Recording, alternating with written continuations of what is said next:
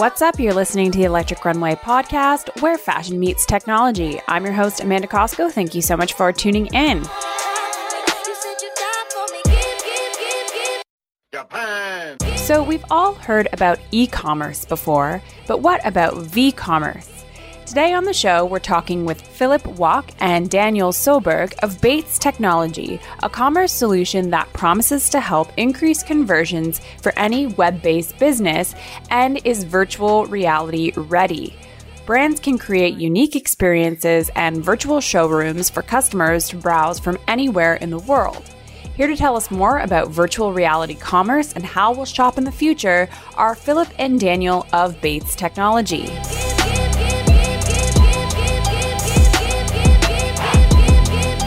So, Philip and Daniel, welcome to the show. Thank you very much. Thank you. So, you are from a company called Bates Technology. Tell us about it. Okay, so we're a Swedish company that is creating the next generation of fashion e-commerce by developing virtual showrooms and digitally recreating products to offer a completely new shopping experience.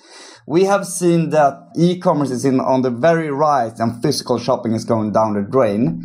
But nothing has happened on the technical side within e-commerce now for at least ten years.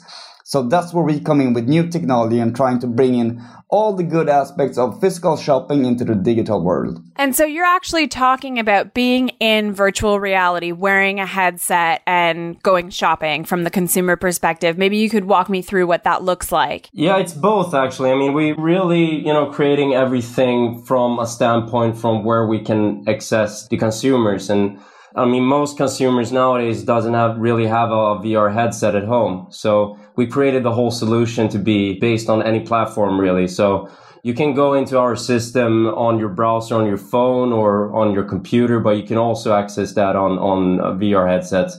So like in the virtual reality within a, a V R headset, we can create much more, you know, immersive experiences and really create more kind of wacky ideas that we really can't within mobile and desktop in that much sense. That needs to be much more like effective and, and informative. Right. And so we've seen attempts at virtual reality commerce or V-commerce from giants like Alibaba, but they really weren't that successful. What do you think makes your V-com experience compelling for both consumers and for retailers? Yeah, I mean, I, I feel like giants like Alibaba, eBay, Macy's, and, and others, they created the solutions more from the basis of a of like a cool P R boost and, and showcase rather than actual solutions to, to current shopping experience issues.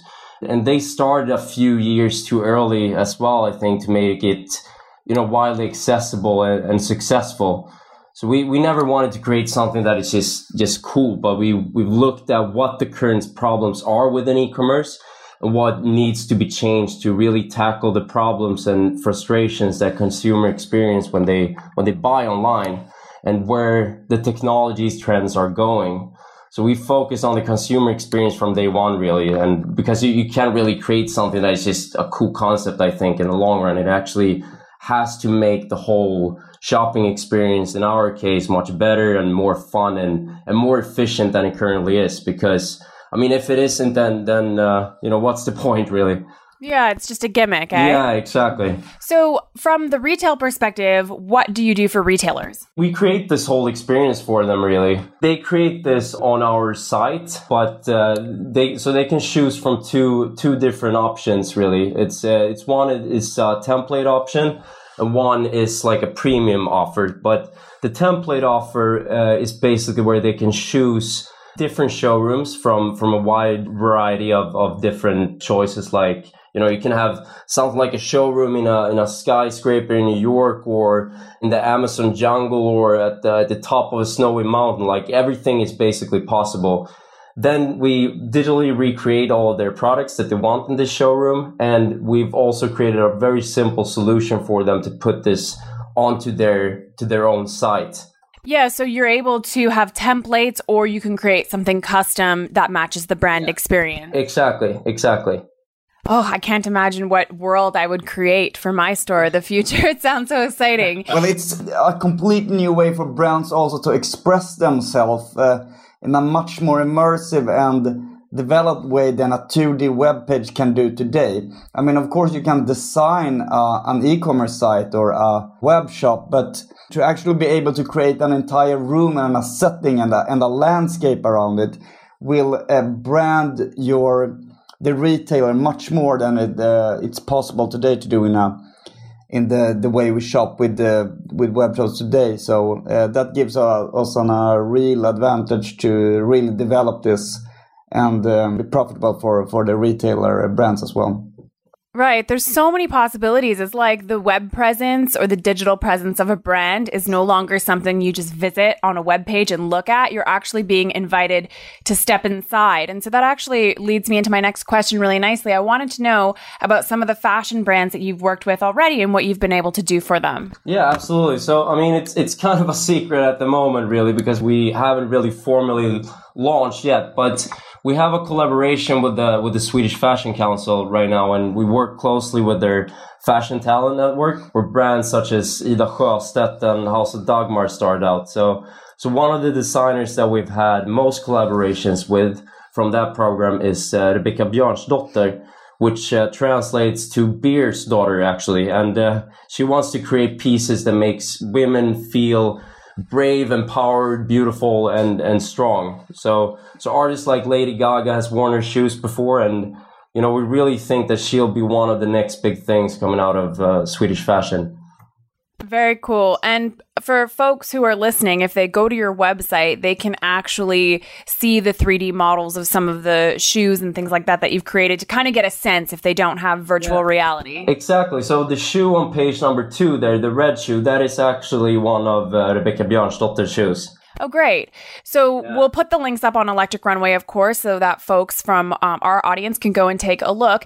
So I was at an A R and V R event recently in Toronto. And one of the things that kept coming up was this challenge of transforming physical objects into digital three D models. How does Bates Technology solve this problem? So what we do is we have built a state-of-the-art new uh, hardware, which is both a scanning machine and a photo machine. It doesn't even have a name yet because it's so new. So but let's uh, call it a mix between a, a scanning and a photo machine booth.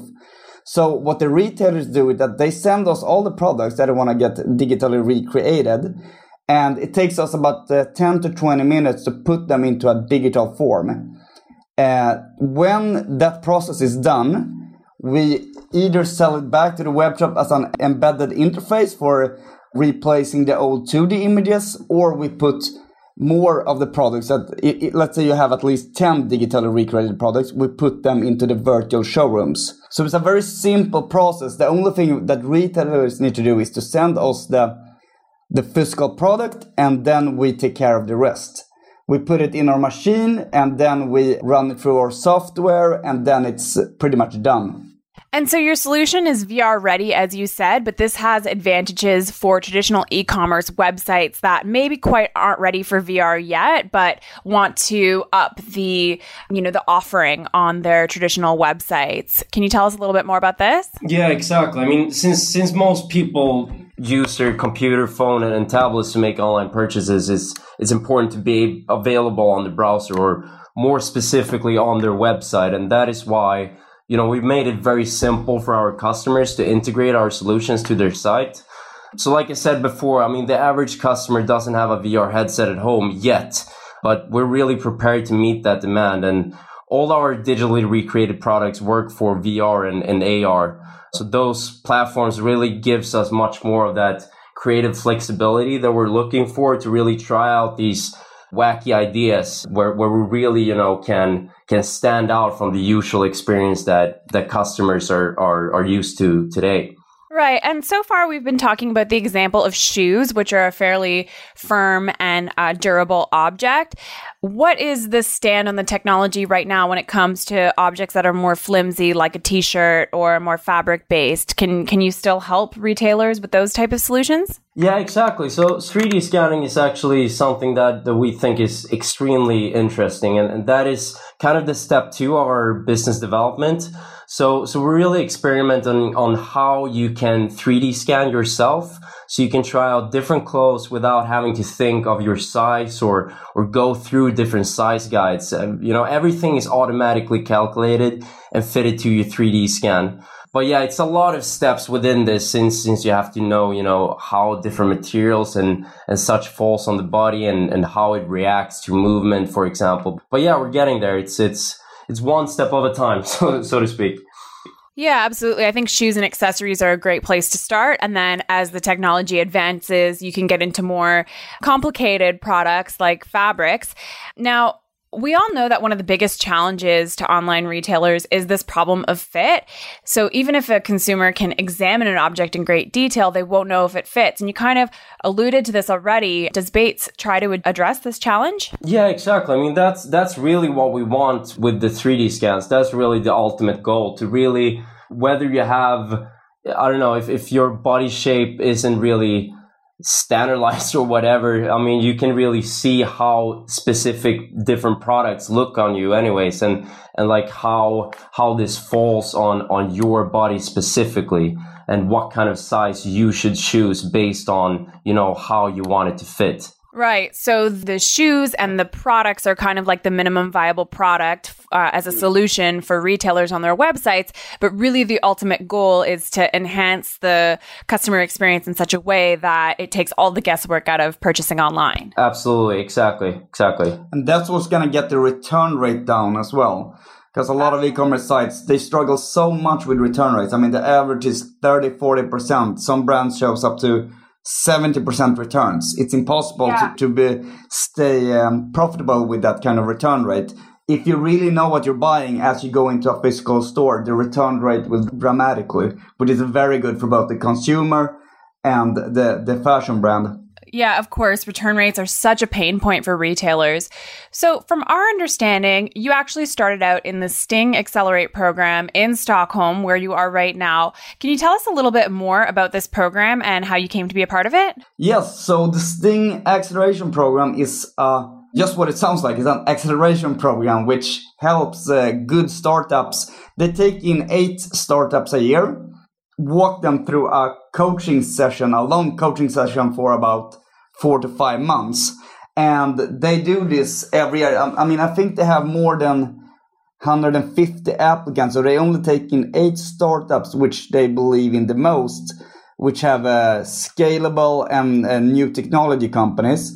And uh, we started off by, we had a friend who uh, went to the program the year before, and he, um, and you could just see from his company that it uh, grew huge just by getting the coaching and the experience from this acceleration program.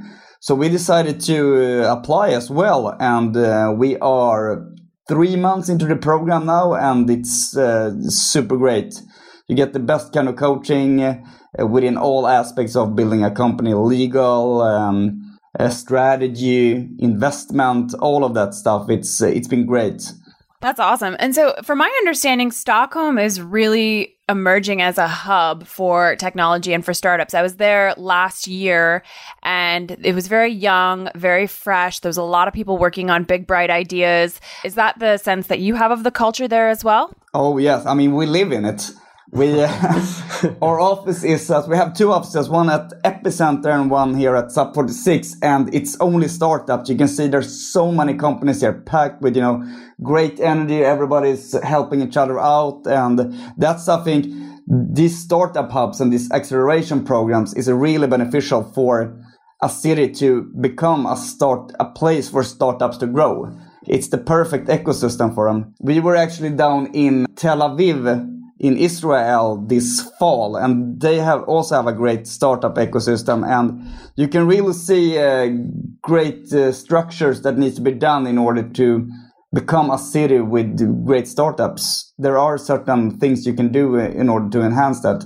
Yeah, absolutely. And I've, we've been keeping our eye on Tel Aviv as well in terms of a startup city. What conditions do you think in Stockholm are contributing to your success? I mean, obviously the accelerator program, but you mentioned just the kind of energy and this culture of um, sharing and collaboration. Yeah, I mean, everybody who starts a company know how tough it is in the beginning. it's ups and downs, and if you can't get the support and the right type of energy uh, around yourself, it's even harder. Uh, that combined with that, if you have a lot of successful startups, it attracts a lot of investors, um, venture capitalist firms, all of those stuff that needs to be done in order to build a great business. So I think there's so many things, but if you just could put in these kind of things like great startup hubs, uh, acceleration programs, a lot of uh, venture capital, you will create a great roadmap for startups to, to evolve and, uh, and to grow in. And I think Stockholm is one of them, and Tel Aviv as well. Yeah, absolutely. And so how did you get into this? Is your background, uh, for both of you, Philip and Daniel, was your background in engineering or fashion? Yeah, Daniel, you, you're an engineer, so... Yes, I'm, yeah. a, I'm a chemical material engineer from Uppsala, but so uh, has nothing to do with what I'm uh, doing right now. But I've always been involved with different entrepreneurial things while I was in the university. I always wanted to start my own company, and... Um, How we got into this at first was that our C E O, Eric, actually lived in Tokyo as an exchange student. He worked for a V C company. They bought, uh, that V C company bought an e-commerce company. And that's how we started to identify all of these things, what needs to be done technology-wise within e-commerce and fashion retail. So then he talked to us. He knew that we were uh, wanted to... Um, start something when we were done with the studies, and uh, from on that road we are um, still on. Yeah, exactly. Mm-hmm. I actually worked on some startups previously. All of those hasn't been my own though, so so this is uh, this is the first one that I'm in that that actually, you know, starts from the ground up. But yeah, I mean, I'm I'm currently doing a lot of of the things with product development and and design and our general branding and everything. And I worked both in, in Sydney and New York, for example, in, in different commerce, uh, advertisement business, and, and been studying there as well and things like that. So I don't know. It it just, we've all just felt like we wanted to do some impact and do, you know, create something uh, from the ground up. It's, it's extremely exciting, and you learn so much. I mean, both about yourself and the ecosystem around a startup and everything. It's extremely inspiring. Absolutely. And, you know, Stockholm is also, in addition to being a startup hub, it's also a fashion hub, right? There's yeah, a yes. lot going on there in terms of fashion. So how do you see these two areas connecting in Stockholm? Is there fashion tech community there? Not that widely spread, I say. I mean, we're kind of like the first company that, that the Swedish uh, Fashion Council is actually, you know, taking in. They want to focus much more on fashion tech, but we're kind of the first... First company uh, that are collaborating with them anyway, that we're, we're really the first like hardcore fashion yeah. tech company, so to speak. Yeah, I mean, if you but, would uh, if you would interview us with, in a year from now, we could probably say yes, that we have created a fashion tech hub, but uh, it's cutting edge right now, and uh, no, there's not a fashion tech hub, but it's gonna come for sure, for one hundred percent. Well, because all the right ingredients are there, right? You're saying you have this startup ecosystem. Sweden is so fashionable, especially Stockholm, right? So it yeah. seems that there's all the right ingredients. Now, in your opinion, I know that you come from an engineering, more technical product background, but in your opinion, what do you think fashion can learn from technology? I think like functionality and sustainability, I think, primarily. And then what do you think technology can learn from fashion? Yeah, I think the whole artistic perspective, primarily. I mean, I, fashion as such... close ties and roots to to art and culture. So I think those kind of things are really, you know, things that, that technology can learn from fashion. Yeah, because at the end of the day, what you just mentioned, art, culture, this fashion, this is uh, humans that we're talking about. This is humanity. Yeah, uh, Perfect. Well, Philip and Daniel, I thank you so much for taking the time to speak with me. And if people want to follow Bates Technology and stay in touch with what you're doing, how can they do that? Yes. So on Instagram, uh, I think that's the best uh, channel to follow us. That's where we uh, mostly update on. So it's Bates Tech, and then it's uh, Bates dot com. So it's B A E T E S for our listeners, tech on Instagram, and then B A E T E S dot com for the website. Again, we'll put the links up on Electric Runway so that our listeners can be connected. Thank you so much for your time. Awesome. Thank, Thank you, you very so much. much. Take care. Bye.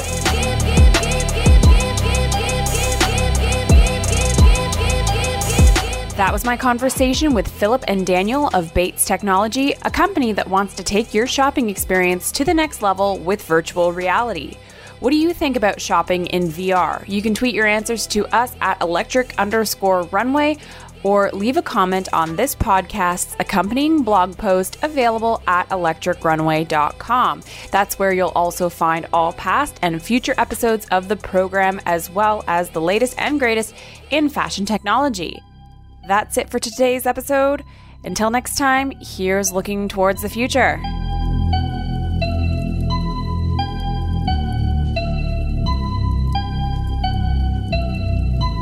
Music from today's episode by Ryan Little.